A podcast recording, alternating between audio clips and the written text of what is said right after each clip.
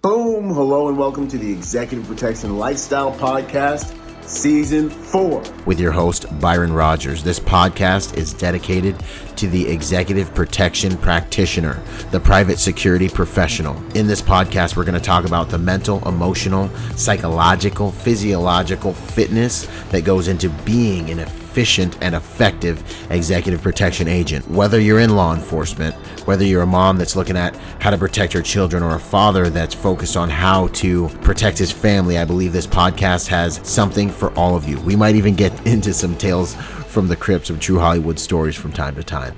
I'm doing this podcast because I feel the reality of this job is simple. If you really want to be good at executive protection, it's more than just a job. It really is a lifestyle. And those of you who've been in the game for any serious amount of time, you already know what I'm saying is true. So if that sounds interesting to you, enjoy the show. Out. Boom! What's up, you guys? Byron Rogers here with another awesome podcast. We're about to dig into some things as far as a pretty awesome guy that I actually got to run into this last SHOT Show. That's why I love going to SHOT Show, man. You never know who you're gonna meet. You never know what kind of relationships you're gonna make. If you're in the tactical industry, you gotta go, make it happen. So today, my honored guest is Aaron Suzo of CAA USA. How you doing, brother? What's up, brother? Thanks for having me. I appreciate it. I'm doing good here. Yeah, man. Nah, it's an honor. It's an honor, man. When we met at, I think it was the Circle Bar, we just clicked, man. It was like, yo, let's do some cool things, man. Let's do some cool things. It's like real recognize real. You know, you see a protector out there and it's like, yo, what's up? Yeah, it was one of those organic feels, man. We just rolled into each other and conversation just rolled, man.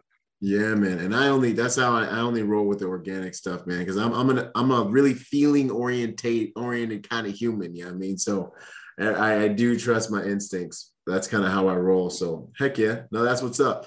So you know, just so everyone knows kind of your background and why they, you know, why they listening to you, why don't you just dig in a little bit into, you know, who you are, where you come from, and we'll get into the tactical background and all that fun stuff, brother. All right. So I was born in New York. Then I moved to the islands where my parents are from, where my mother's from. St. Thomas U.S. Virgin Islands, was out there for a couple of years. Then I moved to Staten Island and then resided in Jersey, where I grew up, did all the high school, middle school, college, did some college football, did wrestling. I mean, big sports background, track and field. Went from there, played some arena football down in Florida, where I currently reside, which was a great experience altogether. And then from there, I mean, I took that and moved across the country. Don't know how I got to California, but I somehow got there.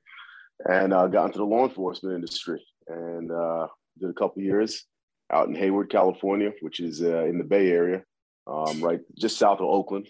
So a lot of people really know where we're at out there. Yeah, man. Very, very jumpy area, but good people. And then from there, I retired last year. Young retiree, was fortunate to get out, no bullet holes. And stayed in retirement for about 6 months and then realized I couldn't do any more golfing or fishing. So I'm not made for golfing and fishing, man. Yeah. You gotta get after it, man. Exactly. And then I had an opportunity, ran into a couple good people here at CAA with the regional sales team out here. And I mean, it's a great thing we have here with the product, with the micro conversion kits that we sell. And then just the world that we're in, the world that I come from, and then obviously you're into, I mean, this just made sense to convert my past to make this my present and to just integrate everything together. It's a product that I wish I knew when I was working at the time, when I was on a SWAT team doing stuff with the gang unit and even in patrol, man. I mean, this product is just great. And I know we'll get into that at some point. Yeah, man. You know, Nah, that's what's up. I completely agree with you. The micro conversion kits you guys are running are straight up force multipliers. I ran mine for the first time at a competition. You know, so like whenever I get a new piece of some kind of gear, for me, like the litmus test is running it on in a competition, man. It was just so intuitive, man. Having that whole frame, having all that support that you can give to what was just a handgun you probably have in your safe collecting dust, you know, it made a lot of sense, you know, and we all had around. Yeah, I mean, the biggest thing I do when I'm not even just selling, just speaking on the product, is with firearms. And I mean, I'm not a firearm connoisseur, but I can tell you this: when you're shooting a firearm, the thing that sucks for us is we only have 2 points of contact. That's the staples you're going to get. I don't care if you're an amateur. I don't care if you're professional at this thing. Yeah. It's 2 points of contact. It's stability you're going to get. That's it. It automatically goes and gives you 4 points of contact. Your stability is that much better. Even in CQB, or if you got to take that long shot for whatever reason that you've got to do that, you got to take that long shot. You can take a comfortable 100-yard shot with this thing. You know, you have the right red dot set up and everything zeroed in the way. You know your offsets and all the above. I mean, you're solid and good to go. My reasoning behind it, when I wish that I had this when I was working, is I love my rifles, love my SBR. I'll never give it up. I don't care what anybody says about it. But the thing that sucks is that these 2-2-3 rounds, 5.56 rounds, man, they're over penetrators. It is what it is. I mean, they're great rounds, but they over-penetrate. And when we're working in the industry where everything we do is close quarter, we're clearing hallways, we're clearing rooms, and then God forbid you get into that firefight in the hallway, even when you hit your target, it's going through your target, it's hitting the wall, and anything behind that wall is hitting. So we take something that you already know your platform with your firearm, which is going to be whatever you're running, your Glock, your SIG, your CZ, so on and so forth. You have your secondary on your side, and then you just take this, and malfunctions are working the same way. Anything that you need to do reload wise the same way, and now you have the same magazines you run. So if, let's say you're running low on your ammo that you have on your MCK, guess what you do? Reach down wherever your secondary magazines are, and we're back up and we're moving. You know, so that's the big thing I see with this product, and then a lot of UC work for executive protection, so on and so forth. I could run this thing. I mean, it's this compact, this big. I could run it, sit between my legs, and we're handling business. And it's a discrete situation scenario. If you got to get up and handle business in a car, you can handle from here. A lot of problems we have with our sidearms is that with striker fired pistols and anything semi-automatic, if you can engage anything from here, that slide's hitting you in the chest. And guess what happens now? Now you add a battery. First shot, you add a battery. We got to start doing malfunction drills and fix things. With that, everything's encased in one product. And I could fire that from my hip. I could fire it from underneath my shirt. I could basically use, you just turned it into a revolver capabilities. We're working with a semi-auto, you know? So, I mean, it just, like you said, it's a force multiplier. And it just makes sense. You know? No, it makes perfect sense. Like revolver slash subgun all in the same kind of thing. I mean, it's not a subgun. It's not, though. It's not, because we don't say that. Everybody listening. But it's kind of almost close, you know? Like, but yeah, in man. In the fairy tale world, yes. Yeah, I know, right? Like, I definitely was really, really excited to run that thing. You know, and then I had a stage where I had to carry an ammo can with one hand, which for us just in protection period, you might have to do something with your other hand. I might be protecting people, get them behind me, managing kids. And I was easily able to drop that bad boy on my shoulder and just stay up and hit all the targets and keep moving. I was like, man, they shouldn't have gave me this. And then if I'm running like a Glock platform and my secondary is my Glock, I got the interchangeable mags. I was like, this is just too good to be true. So, nah, man, I'm stoked about that. I'm stoked to be working with you guys and to be running this thing.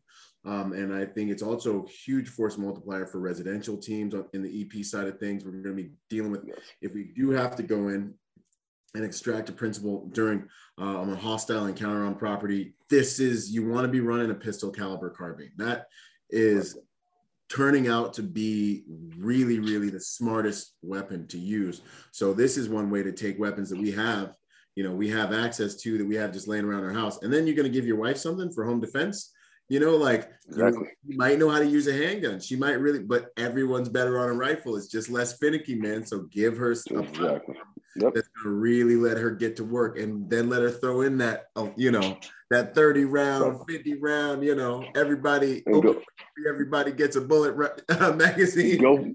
Go play, go shop. You know, so anyway, yeah, man, that's good stuff. I'm excited about it. If you guys haven't checked those things out, the MCK, go check them out. They are the future. Going back into your background, you're like me, bro. You're like got the Caribbean American thing going on, you know. Yes, sir. Low yep. I dig it, man. Yeah, man. So you're half and half like I am. And then for those of you who don't know, who ain't been to the East Coast, you know, to play sports on the East Coast is like a different thing. Like on the West Coast, I'm a pretty good sized dude. Yeah, I'm a pretty good sized black dude. On the East Coast, like if we're at a scale of 1 to 10 on the West Coast, I'm like a 7 to 8. On the East Coast, I'm like a 5 and a half. These dudes over here, that pure slave blood still, man. These superhuman black dudes running around. Super breed black dudes, man. So congratulations on that, man. You're a big dude, formidable dude, man, for sure. What did you notice? What did you notice growing up in between those two cultures? Like, I definitely noticed the difference between the African-American culture and then the Caribbean culture, you know, being a black man on both sides. But were there any like major differences that you noticed as you, you know, started operating? Honestly, people, they look into things differently. So I'll give you even more about it. You know what I'm saying? That's kind of a hot one right here. Yeah, it is. I'm gonna throw a wrench into the whole topic here. So yeah, my last name's Italian. So I grew up in a big Italian family. Where'd that come from? Okay, exactly. Right. So see, I threw a whole wrench in the whole thing. So I've got to mix my cultural experience and ethnicity. I mix a lot of it up. That's so cool. My stepfather stepped into the picture very early with me. All right, and he adopted me, brought me in, and he was my father throughout my living. You know, yeah. So I got to see the interracial marriage. I got to see all that and that play out. So I got to see it in every aspect. Yes. So the way it plays out, and going back to your question, honestly, I didn't have too much of an issue. Where I grew up in Jersey, it was a melting pot. I went to high school in a melting pot. I went to middle school in a melting pot. I mean, you had Puerto Ricans, Asians, white, black, I mean, Indian, you can think of it. We had it mixed in our high school, you know, and again, everybody had their cliques as usual. There was always the cliques and everything, but with sports and being in what I did, my world, we're mixed. That's why I love the team atmosphere of what we do in police work and SWAT work and executive protection, so on and so forth. That's why I love it so much, because of that. I thrive on a team atmosphere. Yeah. So that's what I was mixed into. So I didn't have too much issues with race and things like that. Yeah. Was there racism? Yeah, there's racism everywhere. It'll never disappear. It is what it is. You know, there's ignorant people wherever you go. It'll happen. Yeah, but I didn't have, so I didn't have that issue so much, especially having the knowledge of the West Indian background, being African American, and then also having the background in the Italian family where I grew up. Also, it hurts people because I could mix it up. I could sit down I'm the same way. The Paisans in Brooklyn, I could sit down with them, and I could go sit down, and I could sit barefoot on the beach somewhere too. You know, I can mix and match, and I'm like a chameleon when it comes to that type of stuff. Yeah, man. So that's an asset to me, especially when you go out into the streets, when you go out into other places, because now I can relate with other things. So when people start speaking on something, I could say, no, I fully understand. But I tell you that I don't understand. No, I understand where I come from. Let me tell you how. You know, so it was good, man. With my life, I mean, it was good bringing that up. It threw a lot of people off because you see an Italian last name on a football jersey, and they take your helmet off. They're like, wait a minute, what? You Sicilian? You know? But yeah, it was good. It was good. No, that's what's up. No, same here, man. And that was basically my experience, man. Like, the problems are what you make them, you know? Right. My Bahamian family was like, you're going to have to, like, they were like the work ethic of the immigrant, man. Like, I just really respected it, man. 'Cause they were just like, yo, you're going to have to work twice as hard to get half as much respect. We don't, you know, I would go to America and I'd come back talking like kind of hood, and my pops would tighten me up, and he'd be like, we do not speak like that, son. He'd be like, where you learn this? You know what I mean? And he would tighten me up, and he'd be like, that's what African-Americans do. We don't do that stuff here. He'd be like, pull your pants up, son. And I was you know, my big sister completely, you know, rebelled against it, you know, and lived a really tough life because she did. Fortunately, I listened and I heeded that. And I think it really, really, really helped me live a better life. And I learned, they're like, no matter what your skin color is, man, your competence, your gift will make room for you. You can earn people's respect. There's ignorant people everywhere. You know what I'm saying? Like, people voted for Hillary Clinton. You know what I mean? I'm just joking. I said, don't leave the podcast. You can't say that. Yeah, no, right? So I'm just saying, like, there's people everywhere in every group, you know? It's human nature, right?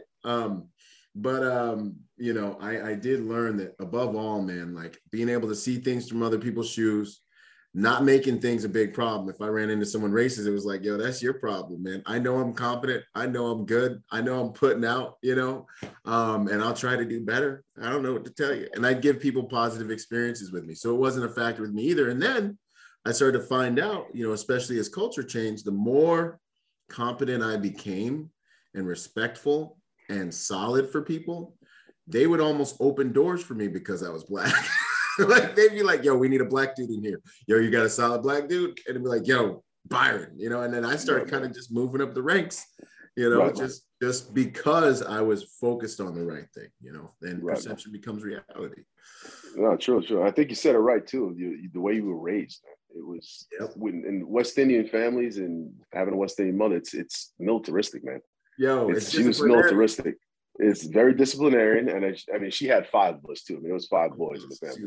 Yeah, there's a bunch of us running around. So, I mean, she was militaristic. She kept it straightforward. It was, you're doing this. This is how it's happening. If you don't, there's consequences. You tighten up. Exactly. And it's not going to be one of those simple hand situations. You ain't going to timeout either. No, timeout was not an option. You pray for timeout majority of the time. Like, I hope timeout. That's so true, man. I mean, timeout in school, just like just don't tell my mama. Just keep me here.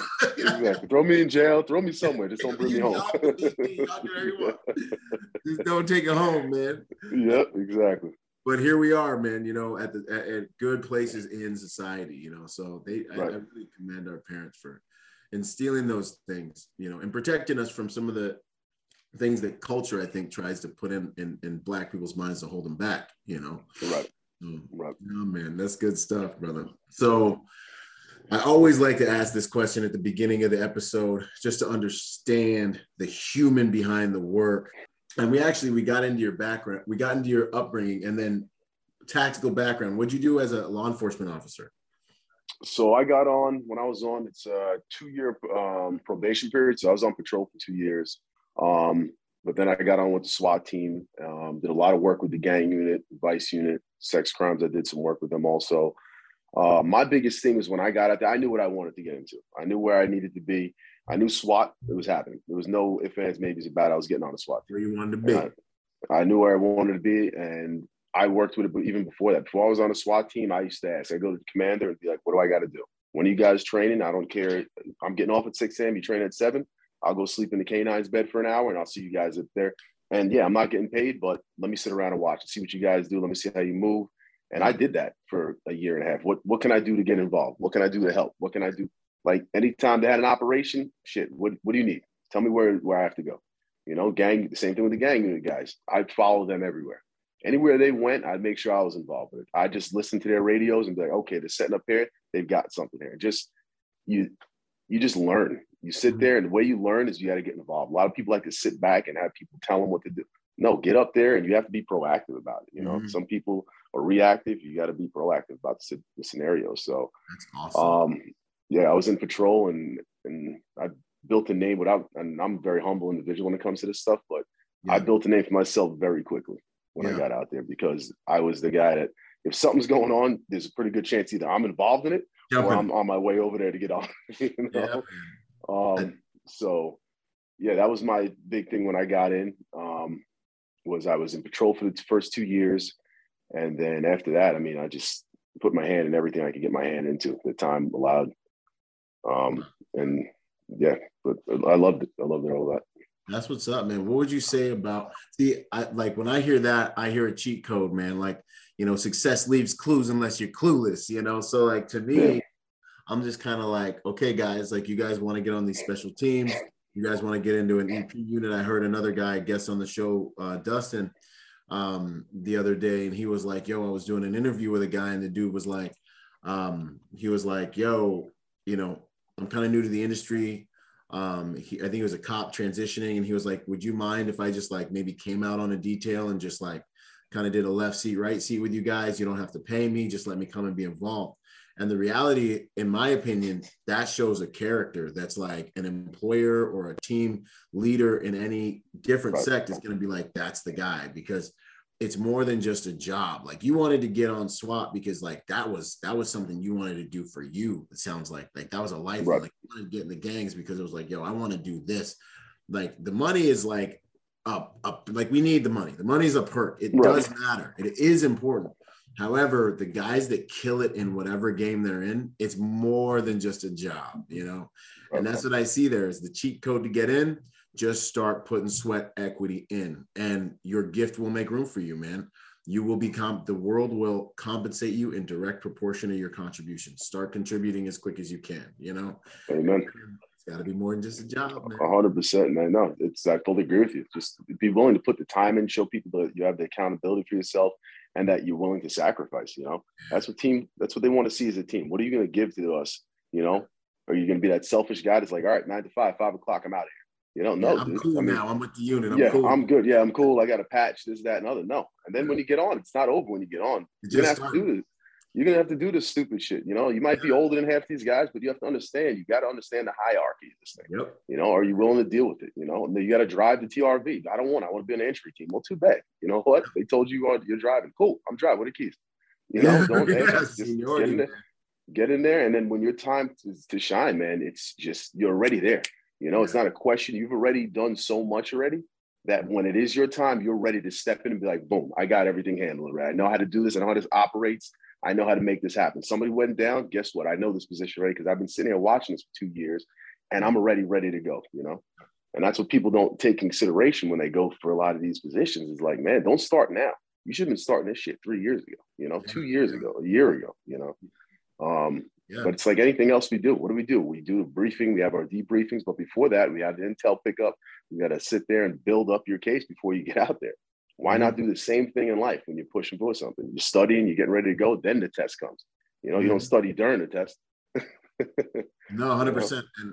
And, you know, like, I think the reality is you need time to become the person. You know, people want these titles and all this stuff, and they want to be cool with the cool dudes, but you need time to become the person that can be depended on. Otherwise, you'll get crushed under the burden of the blessing. You know, you want to be on the movement team. You want to be on the movement team. You want to be on the movement team. Okay, cool.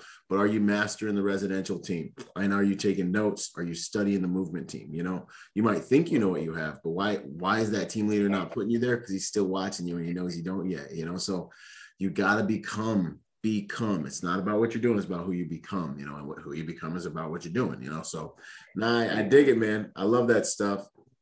What would you say? Who are you at your core, man, on the deepest level? Mind behind the work. I'm a humble person, man. I'm an easygoing person. I'm more of a family type guy. I like to sit back, relax, and you know, I might be another person when the switch goes on, but you know, when it comes to me, this is mild tempered individual, you know. I like being behind the scenes. I like people not knowing. My biggest thing was I like people not knowing who I was. It was hard to stay that way because once you start putting yourself in front of things all the time, eventually your face is going to pop up. But I'm the guy that I like to sit behind the scenes and move because for me personally, it's easy to move behind the scenes. Those people don't sit there. You move out, get your job done, and I'm gone. Before you can even thank me, I'm out of here, you know? Nice. That's the type of individual I am. I don't need the lights on me. Like, honestly, this is my first podcast, man. This is my first time doing something like that. Exactly. To me, it was like no social media. I mean, I'm private page if I am on there. And if I don't like it, you're not going to see who I am. You know, take a look at my dogs. It's like third grade now. I don't trust it. I don't like it. But That's that East Coast, man. Y'all East Coast cats be like that, like crazy. What would you straightforward? Go ahead. Straightforward people, man. East Coast is New York and Jersey people. Straightforward people. If we don't like you, you'll know. We like you, you'll know too. Yeah, that's so true. What's your mission now these days? Mission, I mean, just learning. Honestly, I'm in my second career now. It's starting all over. It's just learning again. I was blessed to get into an industry where I could utilize my past and just build off it. I mean, I work in the gun world. I mean, you can't get any better than that, you know? I get to just networking, a lot of networking now, meeting good people, new people. people in the executive world. I mean, it's just all over the place. Yeah. At this point, that's my new mission. Just branching out, making new connections, seeing what the world is holding for me now. You know? Yeah, man. I dig it. And it's just cool. Like, it's just, in my opinion, it's really cool to be able to provide something that people can use to keep themselves safer. Like, okay, yes, you got a gun, you got a handgun, you learned how to use it, but like now we can level that up. We can ratchet it up. I can give you a simple piece of equipment that can make, that's a force multiplier, you know, like, right. You know, because that's what I love about you guys is, man, my mission is to make the world a safer place by helping good people to become more dangerous, you know? Right. And you guys are doing that. I agree with you, man. It's definitely, and then to add on to that, it's just teaching. I mean, at this point in life and being a little older, you want to teach people. I mean, you got to hand down the knowledge somewhere. You can't keep it when you disappear, you know? So the same thing like you're doing. You're teaching people how to protect themselves and how to become more dangerous individuals when that time comes. Mm-hmm. You know, you don't want to wait till that time comes and then try to learn how to be a dangerous individual. You know, it doesn't work like that. Unfortunately, that's not going to work. But parachute, all you need is a parachute. Exactly. When you need a gun. You need a gun. You need a gun. You need to know how to use it because when shit happens, it doesn't happen like the movies. Yeah. It does not. It's real, man. But yeah, coming out and just teaching people and putting out that knowledge to your kids and friends, family, just civilians that want to know certain things, like you said. Yeah. And it's taken from there. And these products also, it helps a lot. 100%. MCK helps a whole lot. It helps with the competence is necessary, but you can give this gear to someone who's a little less competent and maybe less physically potent like us, and they can still, I see it. Like I saw conversion kits like this the first time in Israel, and I saw them everywhere.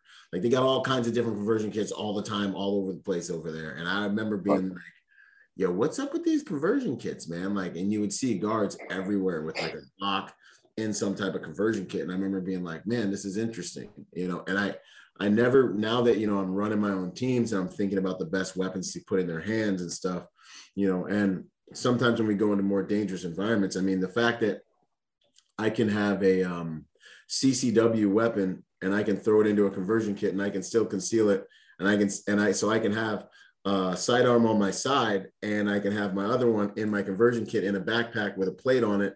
You know, and I can have that in the trunk, not in the, I mean, you know, I can have it concealed, like have it on my lap if I want, you know what I mean? So right. To be able to, like, we run into a sticky situation or just a riot these days, you know, to be able to bring that to bear like that, you know, or even just to get a couple kits, throw them inside the safe on duty, you know, that stuff's huge, man.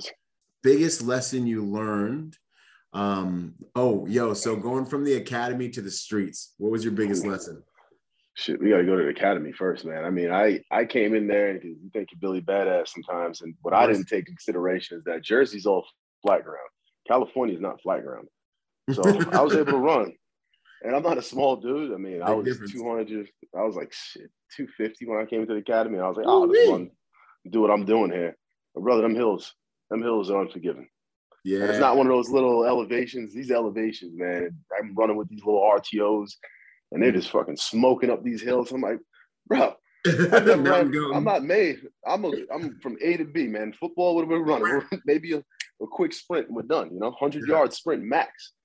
And dude, those hills were unforgiving. I mean, you learn, and you obviously with certain mindset you had to have.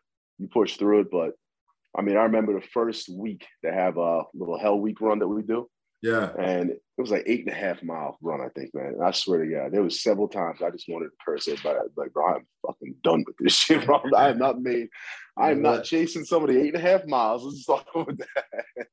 Right? But yeah. And then, but the thing is, it builds up and you'll get to see who really wants to be there. You know, that's what it comes down to. Because a lot of people quit after that little run. You're like, all right, man, if you're quitting with this, then there's going to be a life of that situation. It's going to be a whole lot harder than this run. Yeah. And where's your heart at? Now. Exactly. Where is your heart at this point in time? Yeah, man. But yeah, the academy was fun. You got to build a lot there. Patrol, it was good, man. It was, I came out the box literally firing. Yeah. So you go on your 6 months after the academy on your FTO phase. I had some good FTOs. I actually had some great FTOs. Guy by the name of Scott Novice was my primary. Cool, laid back guy. Kind of let me do my thing. But the biggest thing I feel like in FTO is just the knowledge. The knowledge, give as much knowledge as you can, and then your officer safety. Those are the two big things. Write reports. You could do that later. We could sit down in a safe spot and do that. But your officer safety is huge, which these days, I mean, we have to dig into that stuff. As you see more and more stuff happening and more people are taking shots.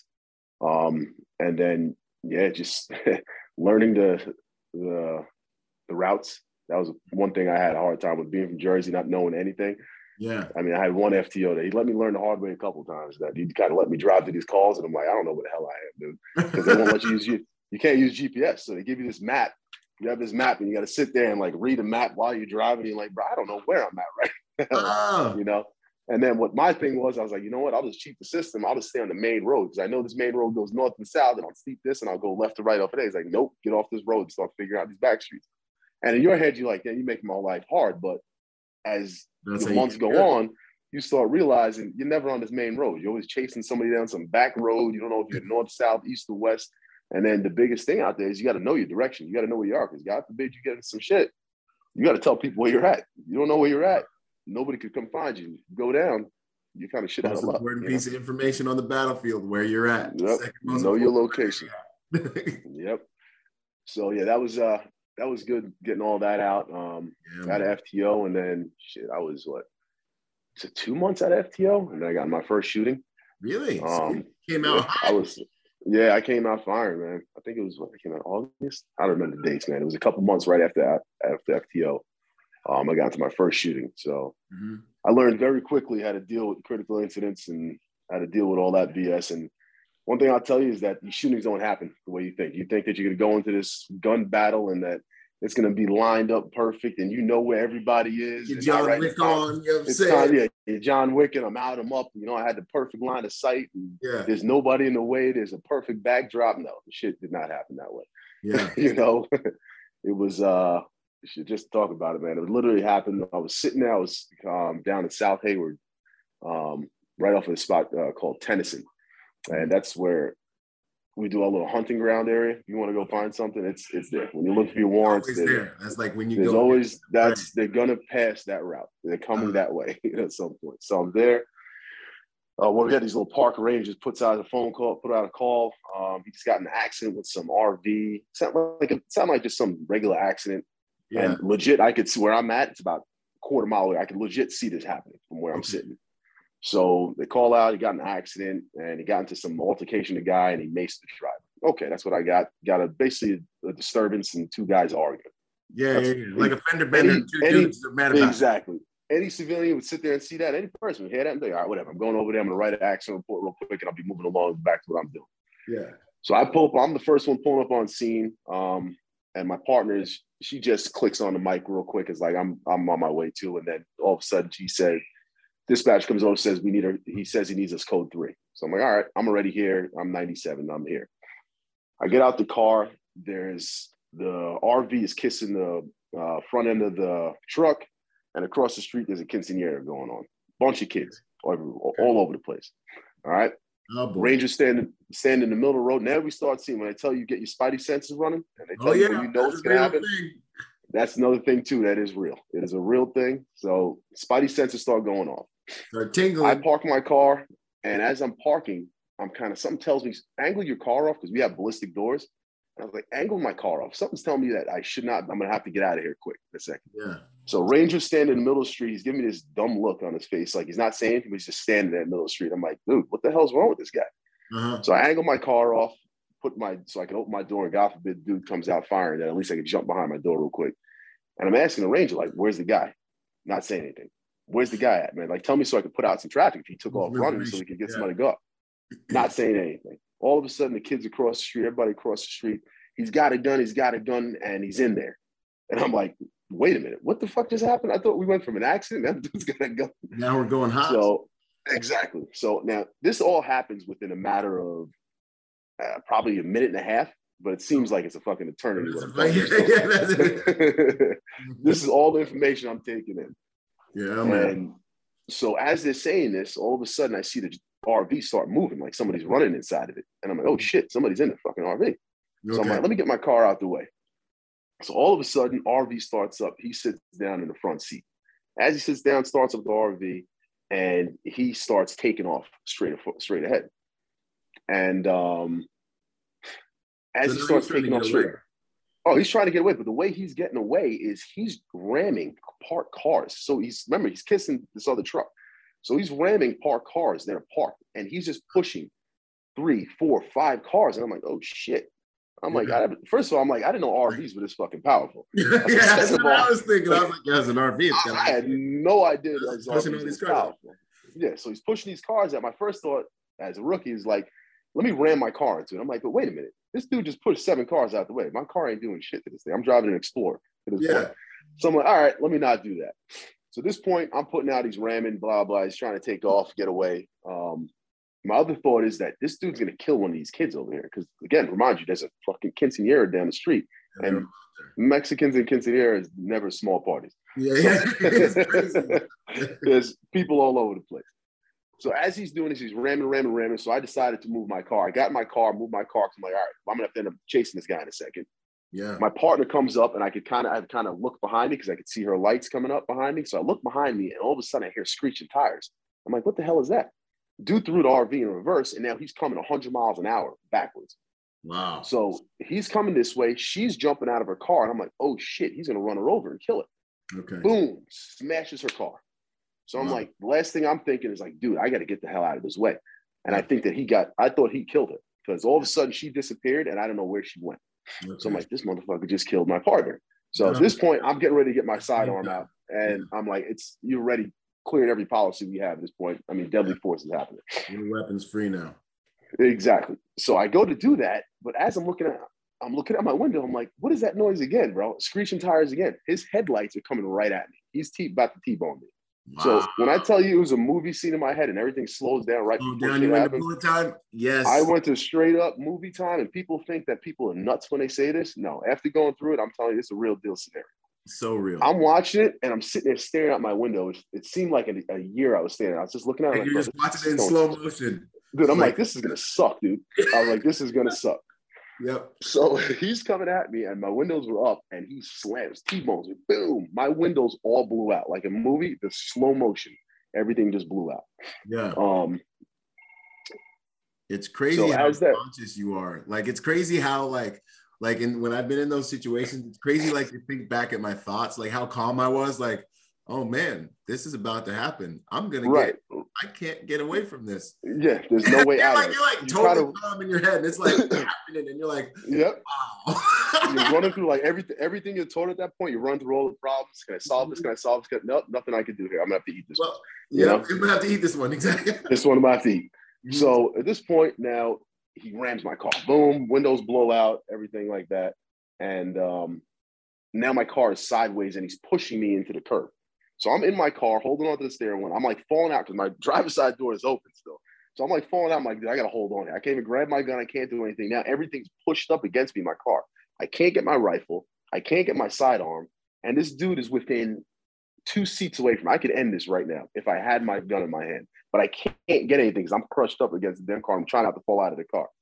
So I remember looking at this guy's eyes, and bro, he was tweaking high as a kite because I looked him dead in his eyes, and he was just looking at me with that crazy look, and I was like, dude, I'm like, bro, yeah, pupils going all over the place. I can tell you exactly what each eye was doing at that point in time. I was like, this is crazy. Yeah. So eventually, he's committed. Oh, he's fully committed at this point in time. So now he's driving, and he's driving towards the kids. My car is starting to break off because he's trying to get away now. Yeah. So he's breaking off my car. My car somehow doesn't flip over, lands. And then he's driving towards the kids. So I'm like, dude, he's going to kill every one of these kids. I'm like, legit, he's going to drive on his front lawn. He's going to take everybody out. Wow. And that's like one of my key things. I could watch dead bodies. I could handle business with kids, but I can't watch that shit. I can't see kids die. I hate that. So at a corner of my eye, I see my partner running down the street. So I'm like, oh shit, okay, she's alive. Thank God. Yeah. So I'm jumping on my car. She gets in front of me. He ends up crashing into a van and gets stuck on the van. So as he's stuck in the van, we're able to get up on the car. She fires one shot into the car. We're giving him commands. I don't know if she hit him at that point or not, but we're giving commands. And now I'm probably, 5, 10 feet away from the car, and he's at gunpoint. We're giving commands. He's not moving. He's reaching around the car. Reaching. Yeah, no. Gave him 2 commands, and that was it. I'm like, it has to end now. I dump my gun into this car. dump my gun into him and in the car. Right. Reload, come back up, get on him. He's down in the car. We're putting out traffic. I'm like, there's no way you survive this. I was like, nobody survives that type of shooting. Oh, the yes, amount of bullets is running. Freaking dudes. Yeah. Game's not over yet. Yo, man, this is a marathon, bro. Like, this is like the chapters on this, you know? Oh, there's chapters on it. Like, when people think that the one gunfire, it's going to be over and they're going to stop. No, that's not how life works. Absolutely. It does not work that way. The human body is amazing. It does some crazy shit. And on drugs, it does even better shit. Yeah. So the dude goes down, he's down. I'm like, all right, there's no way he survived. And in my head, I'm like, all right, I can take a second, relax, and figure out what the hell just happened. Yeah. Take a breath. No. A second later, dude sits up and looks at me. Oh, I'm like, no fucking way, bro. I was like, no way you survived that. And then he's speaking in Spanish. I'm like, bro, how the fuck? In my head, I was like, bro, how did you just survive that, bro? Golly. It was the day before Halloween. That's what it was. It was the day before Halloween. So I'm thinking in my head, zombie. I'm like, bro, zombies. This dude's a zombie. You know what I'm saying? I'm like, no way. So at this point, we got him a gun. He's all torn up. There's no way he's reached for anything. I can see clearly his arms are ripped up. His hand is whatever. He's combat ineffective, at least, maybe. Everything besides from his neck down, he's hit, besides the headshot. Yeah. So we eventually get up, get him out of the car, strip him out of there, cuff him, everything. And at this point, as a cop, you get tapped out. So you secure the scene, and then you're gone. You're off the scene, and then you got to go do your whole part that nobody else sees. And this is where you feel like you're a suspect at this point, because it's literally like, bro, and that's the thing about it. And that's the thing people don't tell you. When you get into these shootings, you think, oh, it's just a shooting and then you're done. No, the hard work comes after the shooting. The shooting is the easiest part of it, honestly. The scrutiny comes after the shooting. Yes, you get the scrutiny. There's the unknown factors. There's a lot of things that happen. So you have the three battles. You have the shooting in the scene. You got the after effect, and then you got the mental portion. You got to battle through all that stuff, which is a whole nother conversation that people don't have enough and that you need to have, because there's a lot that goes into that. So they pull you off the scene, everything. You get your one representative, then you get what I call the babysitter. Somebody's got to sit there and watch you. You can't move anything. At this point, you got to know where everything is on your body. You got to know your vest. So if you have an out of carry, you got to know where everything is. Your magazines, you got to know about how many bullets you shot. Like, there's a lot of factors. You're still coming down from being flooded. You're still up. You're not coming down for another day. You're still up. For 72 hours, you're still up. You are still up. Yep. So yeah, you do all that. They take you in. You get fingerprinted. They have to do that. They collect everything is collected. They take your gun. They give you another gun, but it's like you gotta know something. What's that? But it ain't your gun. It's gone now. It's gone. And if it was your gun, it's gone. You're not getting that back. That's another factor you got to talk about, which the MCK comes into play, which is great. So yeah, you go through all that, and then you get your lawyer and all the above, and so on and so forth. That process takes you. You're there probably for about 3 hours. So after that, you normally don't talk to your lawyer, or talk to get you to your interviews done until the next day. So you get to at least try to go to sleep, and if you got to go to get medically cleared, like I had to, because I was banging around my car, you think you're fine until the next day, and then you're like, God, my neck, dude, I don't know where that came from. Yep. Then you got to do that. So it took me 12 hours. I didn't even do my interview before I got home, and I was at the hospital for another 6, so on and so forth. So that was the first one. Got cleared on that. Everything was good. Thank God no kids died, because that was my biggest thing. After that shooting was done, I honestly didn't care about him. I was like, did any kids get hit? And I was like, are there any kids underneath that car? So they are. I'm not walking in front of that car right now. I can't look at that right now. So nobody was good. Everybody was good. Fortunately, I worked for a department also that, I mean, if somebody hears shots fired, I mean, you got the world coming. I'm not concerned about anything. You know, the world is coming, you know? So I work in a department where that's one good thing, where some departments you see and you're like, dude, where the hell's your backup? You know, like you're yelling out shots fired. You're telling them like, I've got one at gunpoint. It's like, come on guys. Like, dude, you need somebody code 3? No, he just said shots fired, dude, go, you know? So that's a cool thing there that I had. My ears were ringing. I thought I was deaf. But what happened, my earpiece fell out and I didn't realize it was hanging, so I could hear a dispatcher barely. And I'm like, bro, I'm still so disheveled. I'm trying to figure out where the hell my earpiece is. So yeah, that was the first one, man. That was a trip. And obviously there's more to that. Yeah. The mental battle and things. But yeah, that was the first one, dude. So I came back right after that. I took 2 weeks off, came back, had to go do my psych thing and everything. And dude, I almost got into a shooting my first day back. What? First day back, swear to God. First day back, same area. What? Same street. The hunting ground. Bro, I went back down there. and I was doing my gang unit, following my gang units around, doing everything like that, bro. And I'm on the same area, and it comes across, there was a guy cut off his anklet, just assaulted a bunch of cops in San Jose, CHP cops, and they're tracking the anklet in our area. So we're asking, like, where's it at? And they're like, Tennyson and where you're at. And I'm like, you got to be kidding me, bro. He's right there. You're like, right now, today, like right now. All right. I was like, here we go. I was like, let's do it again. Yeah. So they're circling around, gang units around the area blacked out. And they're like, yo, we're looking for this type of vehicle, so on and so forth. So I hear one of my, at the time, he was one of our sergeants, man, good dude. I'm not going to put his name out there, but a real good guy. He was in charge of gang unit at the time. I learned a lot of shit from him, a whole lot of my tactics and coming up with things was from him and a couple of other guys that worked that day. Oh, you got it. And he was the guy too. You knew if he got on the radio, was talking for any reason, it was real. He was about to do something, and something was about to go down. And he got on the radio that day, and he's like, "Give me the description of that car again," which to me means I'm looking at the car right now. I'm just confirming one more time. So I'm like, immediately, I'm like, "Where you at?" So he's literally across the street from me. So I'm like, boom, start heading that way. He's like, all right, we got the car. We're going to do a VCT on it. So they can do a vehicle takedown on the car. So with the vehicle takedown, so people listen, don't know that, we'll do one in the front, one on the side, whatever side it is that we can block in, and then one in the back so he can't move anywhere. But if you don't simultaneously do that at the same time, or for any reason he starts going the wrong way, he's out. Shit could go south. Yeah. So as we're about to do the VCT on him, I'm holding as a trail car just in case he breaks out. And what happens? As soon as he sees their blacked out cars come up, they go through VCT. He rams, starts ramming my sergeant's car. So he's committed. Rams the car. Oh, he's fully committed this time. So the sergeant thought we were about to start shooting, but the thing was, I couldn't shoot because where I was at, I had my guys in front. I'm not taking that shot.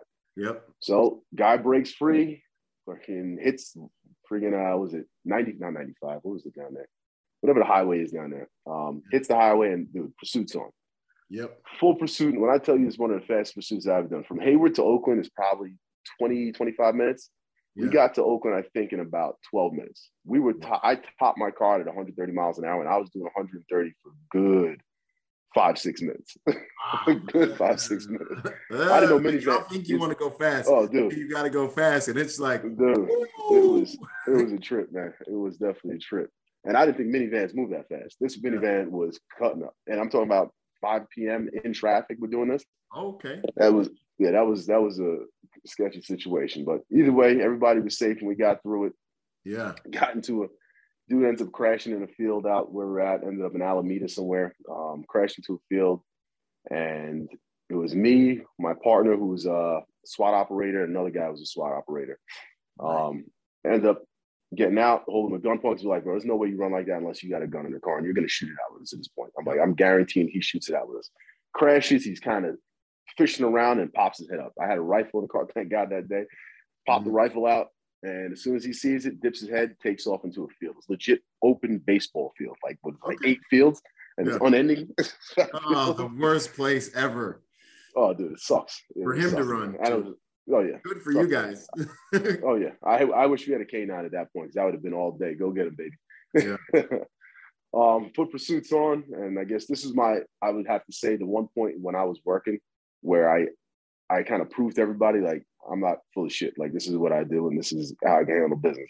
Yeah. So we get into the chase, and dude, I put the rockets on. I'm a bigger dude, but I can move fast. But you got that sports background, man. You got that. So you're 40 times. I got a little speed, man. I got some mass behind it, and dude, I took off. I'm blown by my partner, and I remember we talked after. He's like, bro.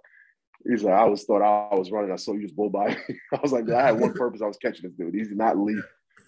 So I get up on him. He turns around, and at one point I thought he was turning around with a gun. So I threw the gun up, and then I realized he threw his hands up. He's like, "Oh, I'm done." And then we handled business accordingly, and so on and so forth. And at that point, that's when I think I turned around and I was like, "All right, guys, like I can handle business here. Like let's get to the next step." Yeah. And fortunately, I had a couple SWAT guys there, and they called that was our bro moment. Yeah. Like, all right, man, we got one here. Like this cat's solid. Yeah, he's got it. He's got what it takes here. Yeah, so that was a good one, man. There, and then I mean, I had two other OISs, and same thing, man. But with every OIS I could say that I had, It was a scenario that I had so much more knowledge on each one that I was able to prep myself. My body even was able to prep itself. With anybody that's been involved in critical incidents, your body knows what to do before you even know what you know. It'll start shutting things down. Yes, you get calmer. These things start shutting down. Like the first time I lost my hearing, I didn't lose my hearing on the two. And I shot a rifle on my third one and did not lose an ounce of hearing. It was legit. My body shut my hearing down. Legit took whatever it needed, moved this from here. Heart rate was down. Like, I remember even listening to my radio traffic and it was like, you don't sound like you're doing anything right now. You know? It's beautiful.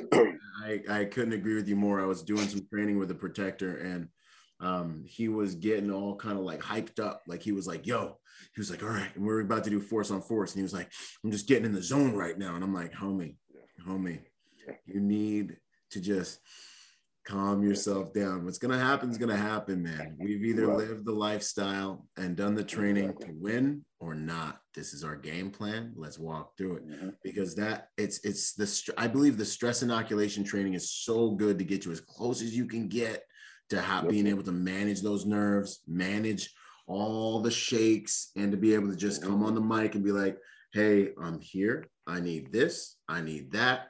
Find work, tourniquet up, like do your stuff and stay in that zone, man. And that's really the major advantage I think experienced protectors have, you know. Well, it's the advantage and it's the disadvantage because these hood rat cats are out there doing hood rat stuff all day and all night. That's their job, you know. Your average protector, like even just a normal person who's trying to protect their family, they're just trying to do their 9 to 5 and live their life. But guys like us that have been in these types of situations, I think it's why we're so valuable, because when the heat gets turned up and chaos rears its ugly head, we're the guys that are going to be calm and be able to navigate through that stuff and lead and shine, man. That's awesome, man. I'm proud of you, bro. Yeah, that's huge, man. It's definitely huge, like you said. Yeah, so it's knowledge and time, like anything else. Guys that are out there overseas and stuff, and I mean, the guys that really work, operators in certain aspects like that. I mean, it's crazy how you look at me like, how the hell are these guys so calm? They're moving. Everything is just, it's like almost like they're eating. It's like slow motion. Walking. It's slow motion, but to them, it's just like it's a flow, you know. And another thing, you know, and when especially with you've been worked with teams and things like that, and even when you work with your guys, once you start getting to the point where you don't have to talk, and I know it moves right, I'm moving left, I'm up, down. It's a point where it's almost like a dance, what we used to call it, just be dancing. It's a flow. You're reading rooms. I know he knows how to read this room, so I'm trusting in this. You know, there's something so sacred about it, man. I love that. And everyone's just in the right spot. You know, like you glance inside of your eye, and it's like he's already there, boom, and your link is flowing, man. I love that stuff. You were saying how much the human body can take, and I had a situation in Iraq where we were rolling and them spidey senses, man, it's so real. I'm sitting here and I'm in my convoy. I think I'm the third vehicle. Didn't have an up gun, right? So we're in a high back, and this is like, you know, this is my first deployment. So, you know, this is while they were still using the high backs, and I'm in a high back with all the boys. So we're like up, kind of exposed. And I see a vehicle. All the vehicles, we make them pull off the road, right? Pull off the road. All the vehicles are pulling off the road. And then one vehicle pulls off the road, and you just get that feeling like, I don't know about you, homie, like something just ain't. And then at the last minute, and we're trained in on him, and we're watching him. And at the last minute, he angles his wheels back inboard. The vehicle behind me didn't have an up gun on it. And I'm just like, and I just remember being like, Foster, check this blue Opal coming up on your left. And sure enough, man, he hits the gas, boom. And so, you know, we're working with VBIEDs, vehicle borne IEDs, bombs that people put in cars, for those listening who aren't familiar with it. And dude's blasting, like he's flying straight at the vehicle behind me. And I'm like looking at him, and I can't quite get the shot because he's driving this way, and we go up over a hill and disappear, and we can't see him. And then all of a sudden, we go up over this little dip to where I can't see him. We stop, and you just hear boom, and I see this huge explosion happen right over the back of the thing. So I'm thinking like, yo, did my boys, did he actually execute? Did my boys get hit? and I haven't heard any gunfire yet. Boom, boom, boom, boom. And I get out of the vehicle and I'm running towards, like, trying to get back. You know, we're all like, get out of the vehicle. We fan out and we're trying to get back up the side of the road, up this kind of like the trenches and things on the side of the road to where the other vehicle is. And then there's another explosion, boom. And then there's another explosion, boom. And I'm like, yo, what's going on? Like, this guy have a whole battery of, you know, like, what's going on? Boom, boom. Turns out dude had, I want to say it was like 200 and some odd pounds of explosives in that vehicle. He had like 7 propane tanks rigged to explode, but they wired it incorrectly. So they exploded. They all exploded one by one by one by one by one. Yeah. So this thing's going ham, boom, boom, boom, boom, boom. And we're running into the explosions, trying to get to where I can get eyes on and actually get some shots off. And as I'm running up, these explosions are still happening. And then, so 7 propane tanks blow up in this car with my man, with my Mooj dude, with Moji. My man. And all of a sudden, like, the dust settles and like debris falling all around us, and like we're looking at the vehicle. Now, he pulled up the last, the 7-ton comes around. So we have a 7-ton now with a whole squad of Marines in the back trained in on this vehicle. We have the up gun trained in on the vehicle. He didn't make it to the third vehicle before everything blew up. I don't know what happened. I don't know if they shot it or got it to initiate somehow. And he is just in front of all of us. We're in like a half moon shape. And this thing is just blowing up, and it finishes blowing up. And we're just like, wow. And then at the end, all of a sudden, you hear this like rustling around, and you're like, "Get the hell out of here!" No way! And this dude, no, bro, can't get out the door, and he crawls out, pops out the car, and he stands up, and he's acting like he's gonna try to do something, like shoot or whatever. And so you already know, man. We had dude tap dance. Tap dancing for a minute on the side of the car, but like, you know, of course we just lit him up, man. But I was so amazed, you know, and that was right when we got into Iraq, our very first, you know, and this is war. So, you know, we just took him and just strapped him to the front of the Humvee like a deer and just drove him to the nearest mosque and was just like, hey, 3-1 is here. You guys play games. You're going to win prizes. This is how we get down. Dropped him off. And but I've always been amazed at what the human body, 7 propane tanks. Now, if they rigged it properly, it would have decimated the last 2 vehicles in our convoy. I'd have probably been okay because the way the road was shaped, the blast would have probably went over our head, but the concussion and all these things, you know. But yeah, man, to corroborate what you're saying, that them spidey senses are real. That bullet time is very real. I've always been amazed at how calm I am, you know. Like, I've been in some fights like where I was losing one time. And I was getting punched in the face, and this dude was on top of me, just feeding me. And I remember just being like, wow, I think I'm losing. He's just sitting there. And I'm like, I'm getting punched in the face right now. It's crazy what your body does, man. Yeah. You have a whole conversation about things. Exactly, man. That's wild. This shit sucks, man. Right. Yeah. This sucks, man. You know, fortunately, I had somebody there to push him off me, you know. And then I didn't go too ham on him after I got up because he won fair and square. But I was just oh, man. Anyway, so that's funny, man. Gangs, what was it like working in the gang units? I know some guys want to go SWAT. I know some guys want to do the gang stuff or like MIT team, task force, you know, fugitive. So what's that like? Working with the gang guys is fun, man. Did a lot of UC stuff for them. I did a lot of the takedowns for the majority of the stuff that we did. We did a big operation out there. That you get to see a lot of stuff when you're doing a lot of phone taps and things like that. That we've done. You have to hear a lot of things. Culturally, it's different because coming from the East Coast to the West Coast, it's a different culture. I feel like on the West Coast, especially with these new age gangsters, man, it's these young kids, there's no organization. Really? No organization, I feel. Well, at least where I was at, dealing with what I was dealing with. Yeah. There's no hierarchy. So there's no respect for anybody. Like the OGs, a lot of them are like, they're like, dude, we're done with these fucking kids. No seniority, no nothing.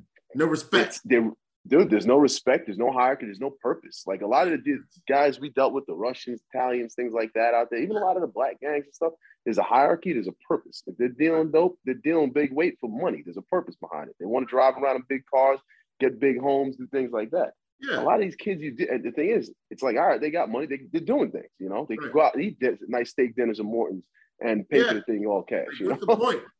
Like, they just do it. What's the point of doing this if you're not doing it for like a purpose? Like, at least I can respect that much that you're doing something like that.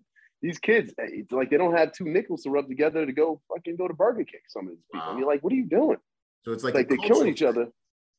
That's what it is, the culture thing. It's like this big social media push, and I'm like, bro, first you guys are fucking it up, you know? You guys fucked up.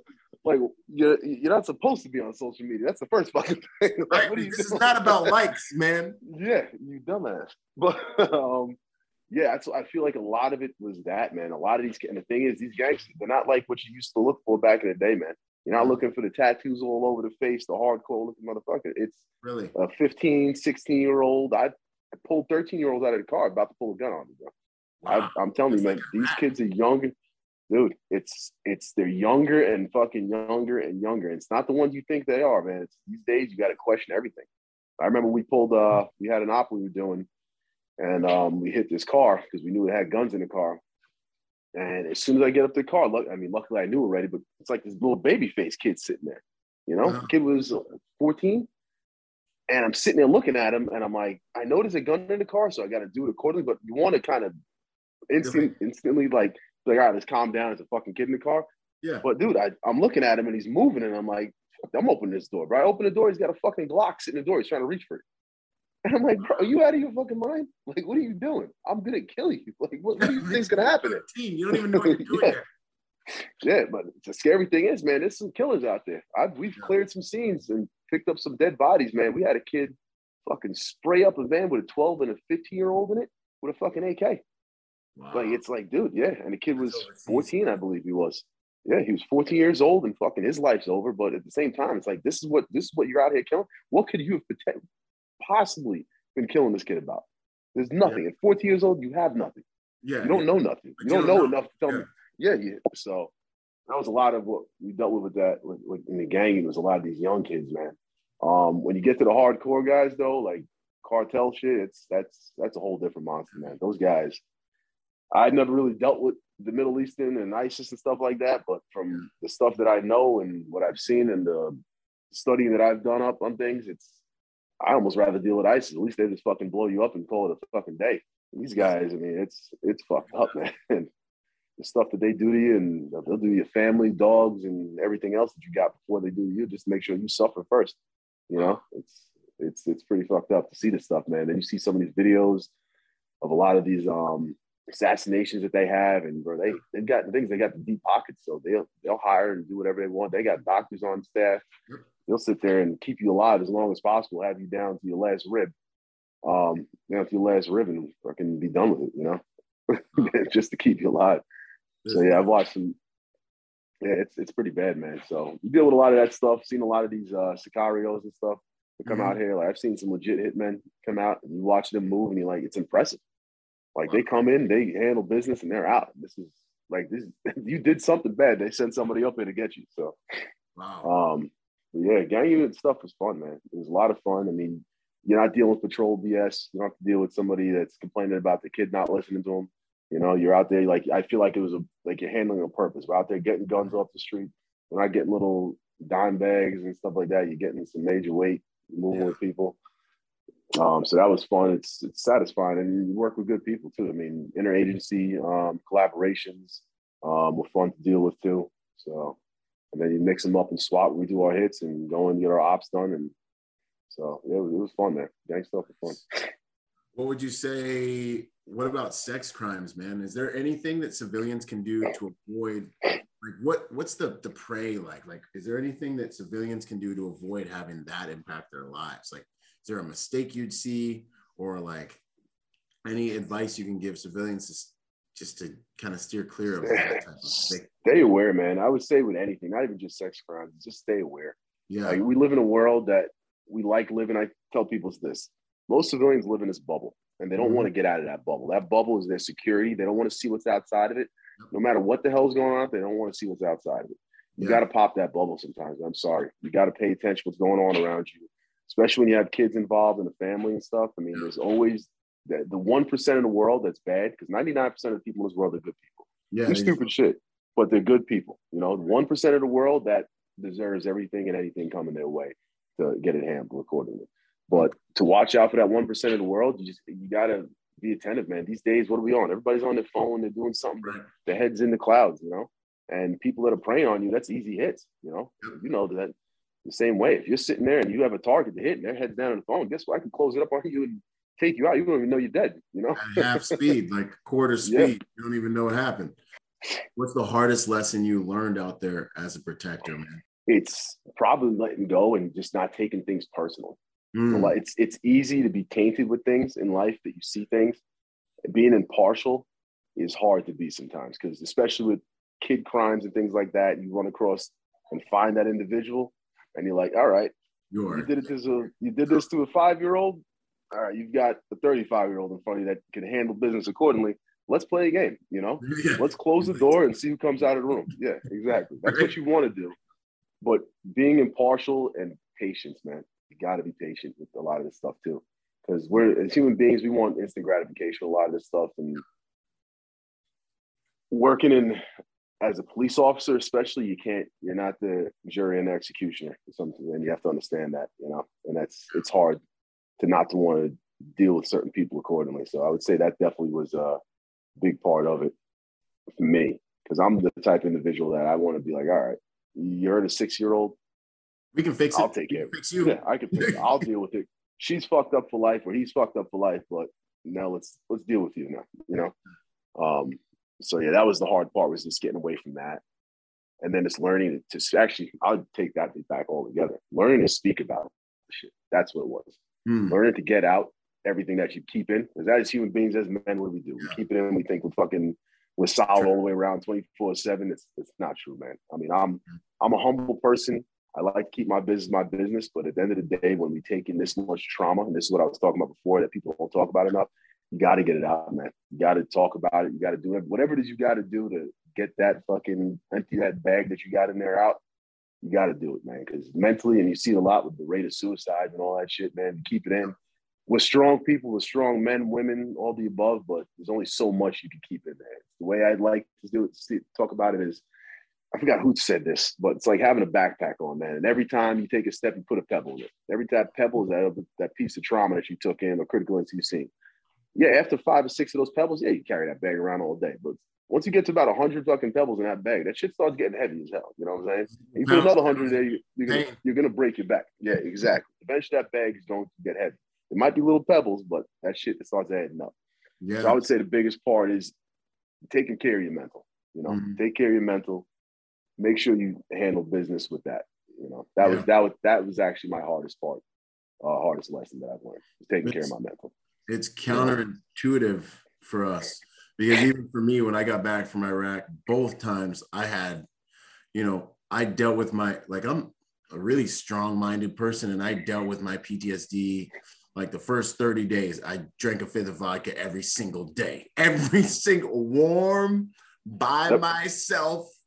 In my freaking little cubby in the Marine Corps, I just, nighttime would come and I just would get angry. Like, I just was pissed. And I was just like, and I just remember being so pissed. And I remember being like, yo, I need a drink. I wasn't old enough to drink, to buy alcohol yet. I was just old enough to fight in the war. So I had my homie go and grab me a fifth of absolute vodka, and I would sit there and just punish myself and just drink it.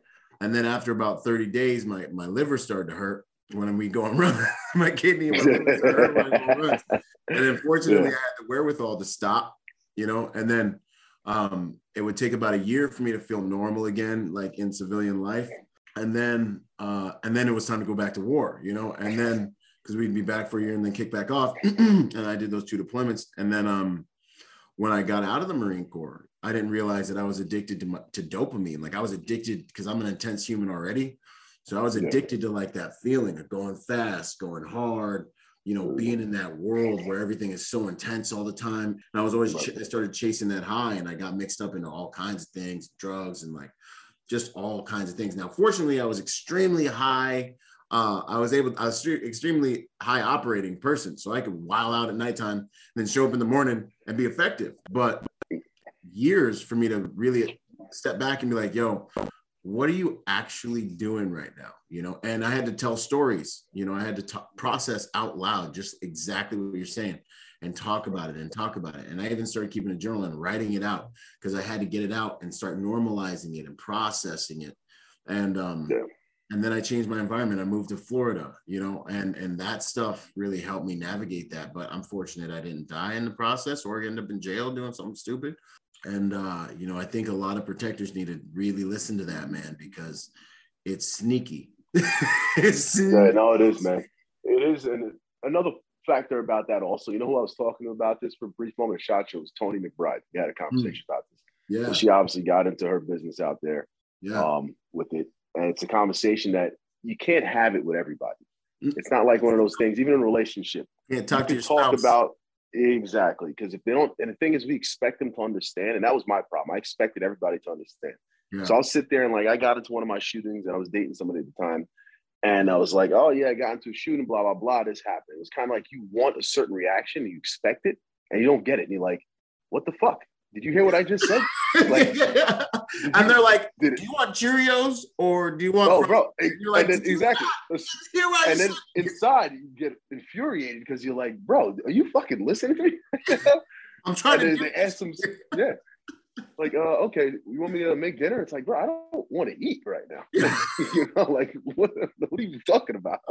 God bless the civilians, like, man. Yeah, and then what you have to understand is that they won't understand. That's not their fault, you know? That's a lot that I had to learn, too, after, like, you sit down, and I had to go to see a doctor and see the psychiatrist and everything, and I'm a prideful person, so you don't want to do that because you're like, fuck you, I hate doctors and so on and so forth. I don't need anything. I'm fine. Yeah, exactly. I'm fine. Well, you sit there and you just stare at each other for an hour. Yeah. Like, all right, I'm not saying shit. I'm just going to play first. Oh, hour's up. I'm out. You can't help me. Time's up. Yeah. Time's up. Got to go, you know. So, yeah, that's huge to do that, man. It's just definitely talk about it, get it out. Like I said, that's why we do deep. Exactly. Do debriefs because of that. Tell your story, man. A lot of people are scared to tell your fucking story, man. Tell people. There's somebody out there that wants to listen or is sitting at home too and waiting for somebody to hear, like, oh shit, there's somebody else that's feeling this. There's somebody else that actually went through the same shit. Like, I'm not the only one. You know what I'm saying? Like, no, you're not the only person. There's a lot of people out here, like, you know, that's what's great about our world too, is that we see that. Yeah. A lot of people see that and it's relatable, man. We tell stories, we could tell these fucked up stories. Right. That to most people, they're fucked up stories, but to us, it makes sense. It makes sense. No, I saw it. You know, like you sit there and, oh yeah, I had to do tap dance. And it's like, to somebody be like, oh, that's fucked up. Like, no, it's legit what was going on, bro. Like, that's what was happening. Right. Yeah, man. No, it's true. You know? And even now, sometimes I tell the stories now that I've been, you know, on this side of things for so long, I'm like, man, that really happened. Like now, because I've had some distance between, I'm like, that's crazy. You know, like it's crazy. While I'm telling it, sometimes I'm like, man, that's wild, you know? Yeah. What would you say is your proudest moment in the field, man? Like the moment that you were like, wow, you know, this is bangarang. We're doing some stuff here that really matters. What was your proudest moment? Shoot, man. I've had a couple of them. I'd have to say, I'd have to give you two, because it was two times that things came out that I was like, all right, I did it. It happened. Got it cleared. Yeah. Big one was, honestly, like I told you, my one point factor that I know about me that gives me the most gratification of kids, man. I love kids. I love just the natural, like, clean version of human beings they are, because they're not tainted in any way at like the age of before like 10, and then after that they're freaking jobs. But yeah, there was a scenario, man. Me and my partner, this lady was shopping for a kid, single mother, was shopping for her kids, got the kids all new stuff. You know, she was obviously not well off with things. Got them all new book bags. You know, as kids, you get all excited about that stuff before you go to school. I got the new book bag and a book. My mom hooked it up, so on and so forth. Some little asshole broke into the car, took their shit, and then, like, I had nothing. You know what I'm saying? So we were fortunate. Horrible, man. It's like, dude, come on, man. It's a bunch of kid stuff. You know, out of all the stuff you took, is a bunch of kid stuff. Like, dude, come on. So we were able to go in. Our sergeant gave us the thumbs up. Go buy them a bunch of stuff. Just bought them a bunch of stuff. Legit loaded up everything, gave them everything they wanted, and then, like, just dumped it off in their car. Like, well, this is here for you. And again, like I told you, I'm behind the scenes type of person, so I like dumping and getting the hell out of there. Like I don't want to take pictures, I don't want to do all that. Like I want to say thank you, get out, like go. Yeah. But I mean, get to see him. The kid came up and you could see the joy in this kid's face. Like this little girl's face was so fucking happy. Like inside, I was like, dude, you better not fucking tear up right now in front of these kids. Man up, dog. Man up. Man the fuck up, bro. No, you better not. You better not do it. Right. Just the joy, the complete joy. Like it was legit, like sincere joy, not any bullshit. Like, oh yeah, thank you, blah blah. Because I have to say thank you. Right. Like that to me was like instant gratification to me with that. And then another one was a little more fucked up scenario.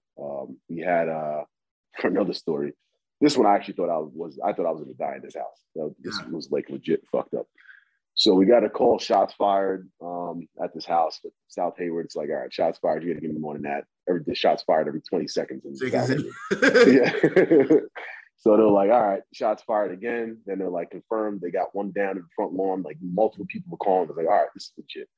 Okay. So me and my partner pull up down there at the same time. He pulls up first and he confirms, like, all right, I got one down in the front lawn. Front door's open, and he's crawling out, like he shot multiple times. So I pull up right after he pulls the pistols out. So what I see is dude on the front lawn crawling on his hands and knees. He's clearly paralyzed. You can see his back is riddled with bullets. So he's crawling.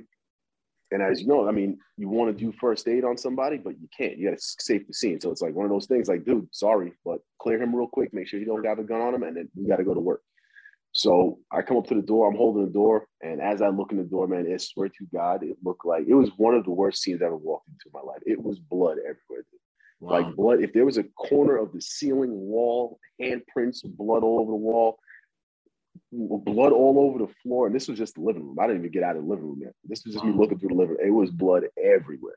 Wow. So now I'm looking around and I'm looking at people and see where it is. There's a dude laying face first in the kitchen. Okay. And he's down. He's clearly dead. And then there's the FN, the 5.57 rounds all over the place. So I'm like, this is another problem because our vets don't stop these motherfuckers. So I'm like, boys, just letting you know, we got rifle rounds all over the place. And if you got tac vests, bring them now. Yeah. Because I didn't get a chance to grab my tac vest out the car. Yeah. So I'm still naked. Yeah. So you're feeling naked. I feel naked at this point. Exactly. I mean, I had one plate in the front, but I'm like, dude, at this point, it is what it is. Yeah. So I'm holding at the front door and I'm waiting for another person to come up. And then that point where everybody trains for, and then it's that HRT situation. Everybody thinks it'll never happen. It happens. I hear a scream in the back room. So I hear a scream in the back room and I'm like, you know what? He's probably back there about killed another person now. So I had my partner with me. He was a younger kid, just got on brand new, was still wet behind the ears, and he was more timid in the situation. So he was almost like, wait. I'm like, motherfucker, we're going now. I was like, hold that kitchen. I will clear these rooms myself. So I started going to work. I worked through the left, go to the left side of the house. I'm like, bro, don't let anybody shoot me in the fucking back. Yep. Start clearing rooms, and this is the worst fucking scene that you want. It's scary. Slow, methodical. Solo clearing rooms in a house. Oh, dude, it's fucking terrible. But at that point in time, you're in the zone, you're in a mode, bro. And it's like you really find, destroy, and if it's you and him, it's me and you right now. If I go down, you're going down with me. So I'm booting doors, and I'm just waiting for it. Boom, waiting, boom, waiting, boom, waiting, and I got one more, and I was like, better be back here. Yep. Kick the last door. I see a lady, and I almost shot her ass because she starts putting her hand up, but she fucking throws her hands up, and I see clearly she's down. Right. So what had happened was, I guess she was hurt. She was screaming for me to come back there and get her. So I grab her, and I'm still looking because I'm like, this dude could still be back here, girl, whoever the fuck it is. Grab her. Her legs busted up. I don't know how she busted it up, but blood all over the fucking room back there too. And I'm like, bro, what is going on here? I'm not seeing any other body. I'm like, something is missing. This scene is something. Like I'm missing something. There's a link here. Exactly. But at that point, to answer your question satisfaction-wise, being able to go in there and actually rescue somebody like that and to legitimately do it, I mean, she was fighting the fuck out of me. And she's like, oh, my pants are falling. I'm like, lady, fuck your pants right now, bro. We'll leave you. Like, no one cares. I don't care if you're butt naked. We are dragged. And then I had to drag her out like the back of her fucking neck because you don't have any rescue fucking straps on us. So I'm fucking making a goddamn rescue strap out of a bra on her shirt. Then I'm just grabbing and dragging her out. We're going. So I grab her out, throw her on the front lawn, and then she's cursing me the fuck out. And I'm like, all right, you're welcome. But either way. I got you. Get her up. Yeah, I got you. That's that life right there to me. Exactly. To me, that point right there was like, all right, I did what I had to. I've been trained up for this moment how many fucking times in my life? And I'm like, I didn't think I'd ever have to use it, but I just used it. It did exactly what it was supposed to do, and I got somebody out of there and actually saved somebody that had nothing to do with the scenario. Finished the story, we cleared the house. Dude in the kitchen, I told his face that he's dead, clearly. He took a fucking round right to the heart. Okay. Went and cleared the rest of the house, pulled him out. The kitchen was full of bullet holes, bro. I don't know. It legit looked like there was seven people in there in a gunfight is what it looked like. Take him out, clear the house, we're good. Long story short, what happened was, like I said, I was on the gang unit. We knew this house, dude that lived there. We knew who it was. So that's what I was expecting to see, but couldn't find him there. Right. He's selling a bunch of dope out of the house. Uh-huh. He has the house rigged with cameras, though. So they tried pulling a dope rip on him. Okay. So these two dudes tried breaking in the house and ripping him off, going to get his shit. What they didn't know is this motherfucker was sitting there lock loaded, ready to go. So, and that was his mom's house too. They was living in. So I guess they went one through the back, one through the front, but this motherfucker was sitting there waiting with a goddamn FN and went to town. Wow. Went to work fast. First dude that we found in the front lawn was the first dude that came through the front door, went back out the front door. So that's why he was all riddled up, because he shot him in the front and then we went to run with his ass up in the back. His ass was not walking anymore. Dude came in through the back kitchen door. They got into a shootout in there. I guess when he got lit up, the dude that was in the house got lit up also. So that's all the blood that I was seeing. He got hit in the leg and fucking squirting all over the place. And then he ended up shooting this dude one time in the heart, fucking ended up smoking this dude. And another two guys got out of there without getting shot. And then all the blood was between the three of them fucking just squirting everywhere. It was a nightmare, bro. But yeah, that was a huge proud moment for me. Like internally, I didn't obviously express it to anybody. I was like, bro, I just went in there. We handled business accordingly. Everybody came out, no issues. Cause I was like, dude, this is it. I was like, this is the one. I was like, this is where it goes, happens. This is where my last call is. Yeah. You know, so getting out of that was a proud moment for me. But yeah, between that and that call, like I told you, getting that kid out and getting all her stuff, man, that legit moment that's my soft side. That's it. Yeah, that's all you get. That's all you get, bro. That, man. You know, like one, you know, there's just so much to be said for the emotional intelligence and to have what it takes to go into that fray, that chaos, that darkness under fire where there's blood, you're committed, it's confirmed. This is that encounter. And close, everyone thinks CQB so sexy. Yo, that stuff it's so dangerous. Like everyone gets shot when you're that close. You go get shot, they go get shot, everyone's getting shot. Like it is the real deal. That is the real deal stuff, man. So, you know, and I know those feelings, man, when you're going into those rooms and you're by yourself and you're like, this is it. I'm going to hit this door. He's going to open up and I have to kill him. You know, and he's pretty ready, you know, so. Yeah. Man, that's awesome. And then to be able to snatch someone from death, that's huge, you know? So with all that experience, man, what would you say about what you guys are doing at CCAA right now in terms of the hardware you guys are supplying, you know? So honestly, I feel like this product, man, it just makes it's another tool, like you said, a force multiplier, but at the same time with what we do when we clear rooms with our rifles and all the above, I mean, it's a great, sexy tool. SBRs, they look great, so on and so forth, but they suck for CQB, man. It sucks. That 5.56 round, having that bulky piece in your hand, I mean, it's... You can't know where the round's going to go. Like, you just... Exactly, man. You can't know it all. And then we've had it happen, man. It happened at Target over there in LA. Was it LA or somewhere in California? Dude hit his... Yes, he hit his target, but... I mean, that round went through a wall too. Unfortunately, there was a little girl standing on the side of the wall, you know, and we're accountable. He shot like 2 to 3. The cadence sounded like they were well-aimed, well-placed rounds. Yes. You know? Yeah. And it's just, it sucks because now you're technically accountable for every bullet you put down range. So it's a sucky thing because you're doing something good, but at the same time, you didn't know you just did something bad and you just hit your target too, you know? Mm-hmm. So, with the MCK, man, it's something that in a CQB situation, especially being kitted up, being bigger guys too, it sucks, man. You're always high port and everything you're doing is high port, low port, and you're driving back here and shooting a rifle up next year. It sucks doing that. You're not able to get down range, any sort of trigger pull on that. Right. Getting any sights on. So it sucks clearing homes like that, you know. And when you're doing it with one or two people, it makes it that much even worse, you know. So with the MCK, it's just something that you're able to utilize it. You can high port it, low port it, and even a high port situation, you're still in a position where, let's say we just had our gun here. We're able to shoot down here. I could still look down my sights. God forbid I need to take that shot like that. Right. So it's just a lot easier of a move. again, the biggest thing that we talked about before is that, let's say magazine-wise, if you ever get into that firefight that one time where you're pinned down in that hallway for a little bit of time, man, you got to wait for help. And it's just you and a firefight going for a while. Hold your ground. A lot of times, you're what? You're going to shoot two mags and we're done? No. We're laced up already going. Let's say you run out. Your partner's got the same mags. The majority of the departments, especially once we go to getting kitted up, we're all holding the same mags. Right. You know? So if you need another mag, everybody's kind of laced up in the same way.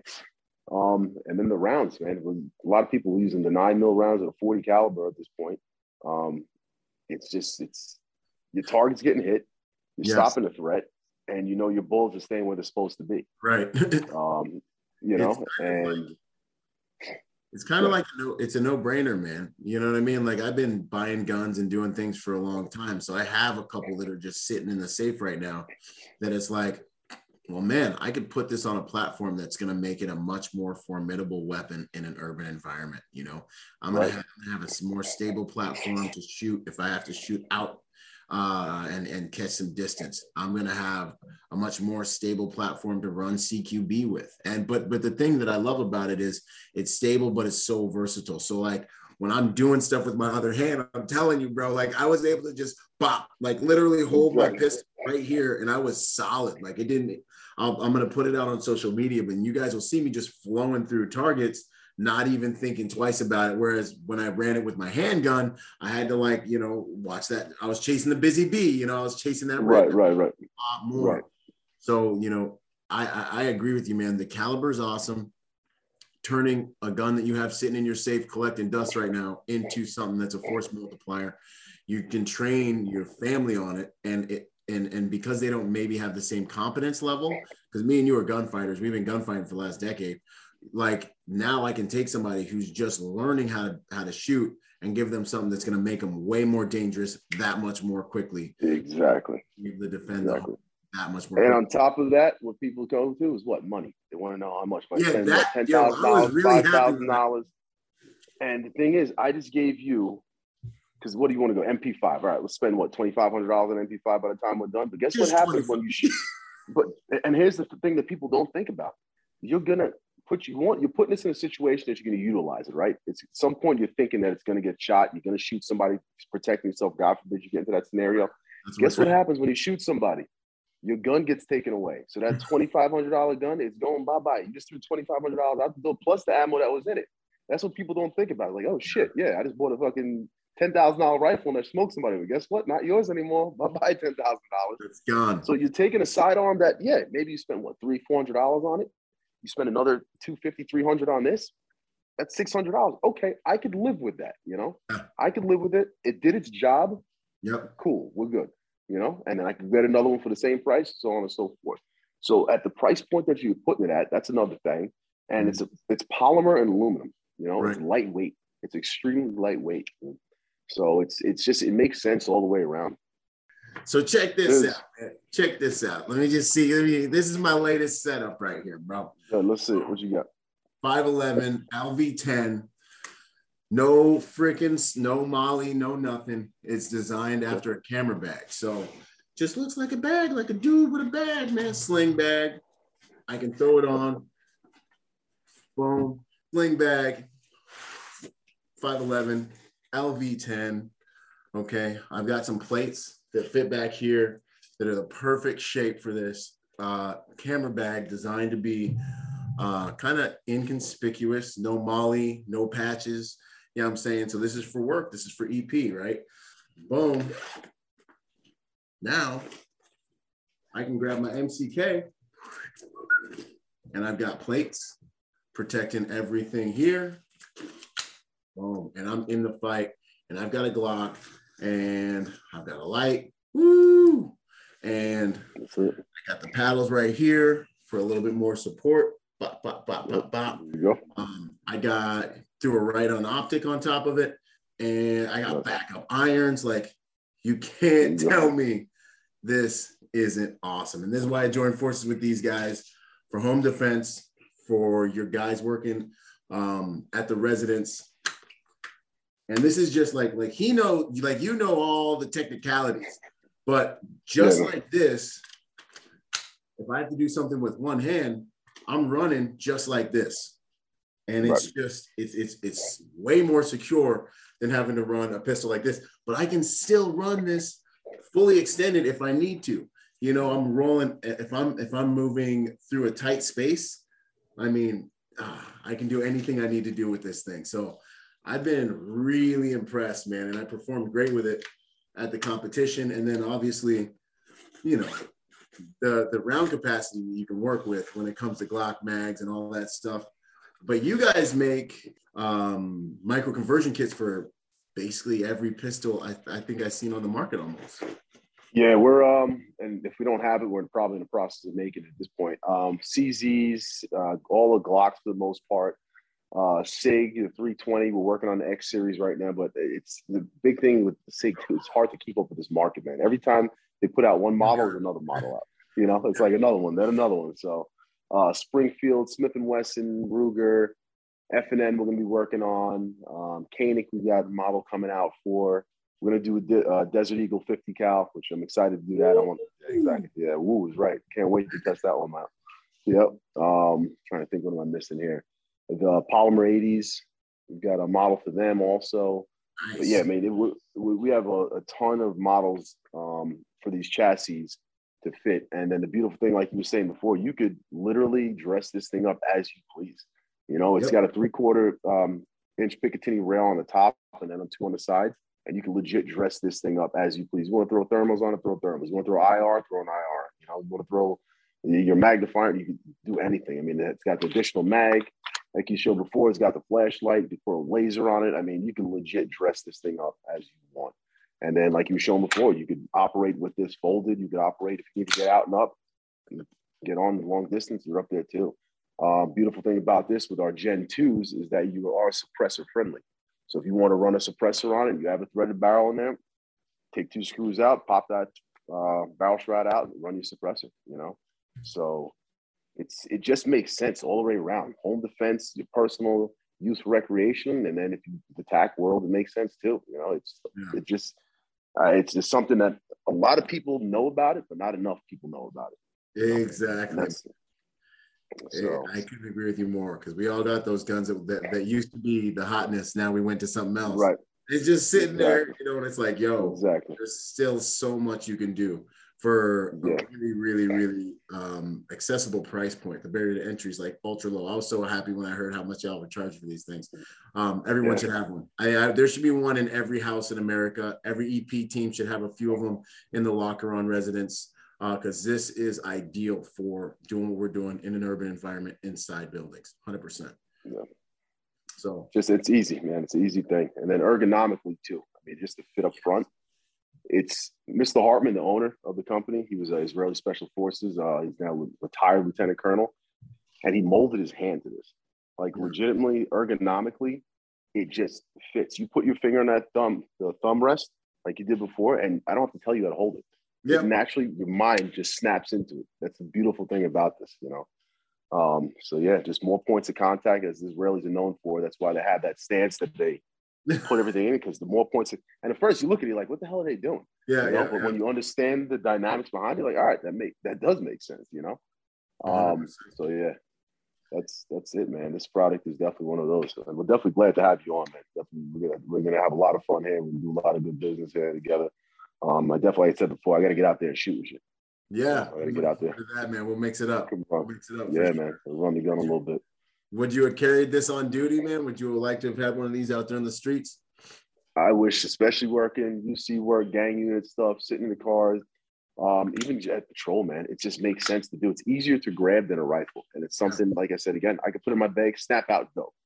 When I'm clearing those rooms and I'm in a house, or I'm one of those little friggin' dope houses where I'm sitting up there and I got my boy Chris sitting on top of me and I'm just like this, or my brother who actually works out there also, we're sitting up on top of each other and it's like, dude, he's 6'3", I'm 6 foot, and we're both just hugging up on each other, rifles, so we don't shoot each other, you know? Yeah. It's an uncomfortable scenario compared to I could collapse this, put up my chest, I could clear a room like this. Yeah. You know? I don't have to worry about anything working this back here. So yeah, man, I wish I did. I honestly wish I did. And that's the market that we're pushing a lot of law enforcement also to get involved in it and get them on the job, man. Another thing too, you go to the city, you go to the higher ups. I'm not telling you I need $2,500 a unit, $3,000 a unit. I need whatever my price point is, a couple $100, and we're good to go. Yep. You know? I can set a whole team up with this. Yeah. Yeah, it makes sense, man. It makes sense. I love it. Yeah. You know, that's what's up, man. So yeah, the partnership makes sense. The gear makes sense. I want to get these in the hands of everybody who's serious about protecting 100%. So let's see here. Favorite quote, favorite mantra, saying. It takes a community, man. It takes a community. That's it. It's simple as that. It takes community. Whatever the community may be that you're in, it takes a community. You're never just an individual, you know?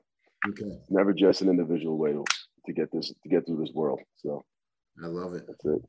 It takes community. Contribute to your community. If you know what I'm saying, be that person that makes your community better. A habit that you think protectors should look at that makes them better people or better protectors. Training, man. Just keep training. Yeah. Train as hard as you can every time, like it's going to be the last time. Yeah. I feel like a lot of times we train, and I'm guilty of it, all one and the same. You take that one day, it's like, you know what? I'm going to take this second off of that hour. That's that second you're going to need. Yeah. And it's going to pop up. You're going to be like, in that time of need, you're like, God damn it, I should have done it. You know, I should have done this. This is exactly what they were talking about. It's like when your mom or your dad told you back in the day, I told you. I told you what's going to happen. You know, but yeah, training, man, especially these days with what we're dealing with in the world we're living in right now. I think training is huge. You got to train. Keep training, not just physically, mentally, spiritually, whatever it is you believe, get out there, man. Get that mind right. But physically, get out there, man. Exercise. Don't wait till the moment and then be like, all right, now I'm going to put myself in position. Hopefully I can fuck this dude up. Hopefully I can survive this fight. You know, no, train like somebody's coming to get you, because they're coming to get you. You know, you don't know when they're coming, but they're coming. You know? Yeah, and hopefully it never happens, but it may. So you know, and exactly. I mean, I remember times in the Marine Corps we did trainings, and I was like, this is so stupid. Like, like for example, the bounding drills. I'm up, he sees me, I'm down. We're running through the desert. I'm up, he sees me, I'm down. Up, down, up, down. Yeah. And I remember being so annoyed. Like, we're gonna go into an urban environment. We're never going to use this. We're all sitting there talking crap, our little PFCs, like we know what we're talking about. Sure enough, bro, we take fire in the middle of the dang desert. What are we doing? I'm up, he sees me. We're sitting there. Exactly. And I remember I came over the radio like, can you believe we're actually doing this right now? Actually doing this? Yeah. Right after that. No, that's what's up, man. I love it. The commanding officer was probably sitting there like, yeah, told you so. Yeah, exactly. Yo, after the dust settles, man, when it's all said and done, how would you like to be remembered? This is a good man, bro. Hard working good man. That's it. I don't need to know. You don't need to know my name, honestly. Just a hard working good man, you know. And know that I did something in this life that made somebody better. You know, it might not be 10 people or 100 people, but if you do it for one, that one person will spread it on to five, and it's contagious at that point. But you know, to know that I did something good in this world, that's definitely awesome. Held a positive impact on somebody's life, whatever it may be. That's the good stuff, man. What are you up to these days? Where can people find you, Aaron? You know, but man, I'm out here in South Florida now. I'm a retired old man. That's where I'm at. In America, man. I'm still in Cali. Yeah, that's it. Get out of Cali, man. Get the hell out of here. It's a matter of time. Yeah, good. Better place. Yeah, I'm out in South Florida now, man. Yeah, when I retired, I moved to South Florida. I'm working with CAA now. I do a lot of traveling, obviously, with work and everything and getting out and about. But yeah, most of the time I'm just hanging out down here with my dogs, my family, at the range. I'm at the gym. That's what I do, man. That is life. Yep. So if you want to get in contact with me, you can reach out to me in my email and everything like that. We'll go and send emails and everything over. Yeah. So my email is all right, cool. So we'll throw everything in the link, and we'll put all that in there. If you want to get in contact with me about the MCKs, you just want to talk life, whatever it may be, I'm down to shoot with whoever, you know, I'm down to network with everybody. So anybody has any questions, reach out to me. But yeah, South Florida hanging out. That's where I'm at now, catching the sun. Not too much sun, but just a little bit. Black people, man. Yeah, I don't need. We ain't trying to get all extra dark, you know. Yeah. That's funny. Got that natural thing. Yeah, man, we good. We came out good. Solid, brother, man. That's a great interview. Thanks so much for sharing your experiences, man, going into the real world stuff.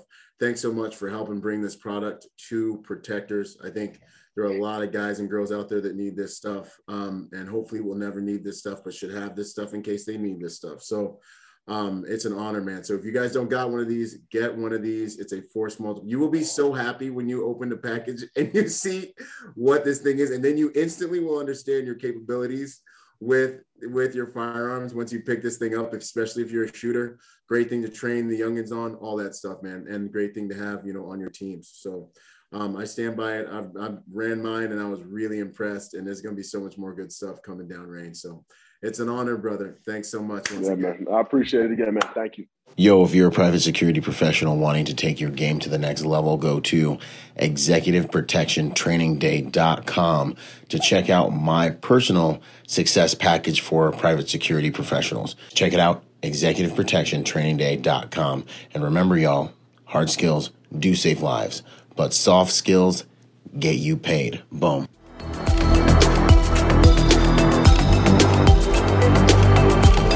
Boom. And to support this podcast, go to executiveprotectionlifestyle.com and contribute to our Patreon account. That Patreon account is what helps me make this podcast possible, contributing to this brand, what we're doing here, making it so that I can bring better guests on, making it so that we can plan more events and just expand the contribution to the private security industry, and also to making America a safer place. Do whatever you can, contribute whatever you can, because it makes all of these things possible. Thanks for those contributions. Yo, and before we go, you know, I got a shout out to the sponsors, starting out with Primary Weapon Systems, PWS. They truly are the evolution of the rifle. Use Byron for 10% off. Grayman & Company, the most comfortable tactical suits in the game. Use Byron for 10% off with them. Until the next podcast, this is Byron Rogers, protector by nature and by trade. Out. Boom.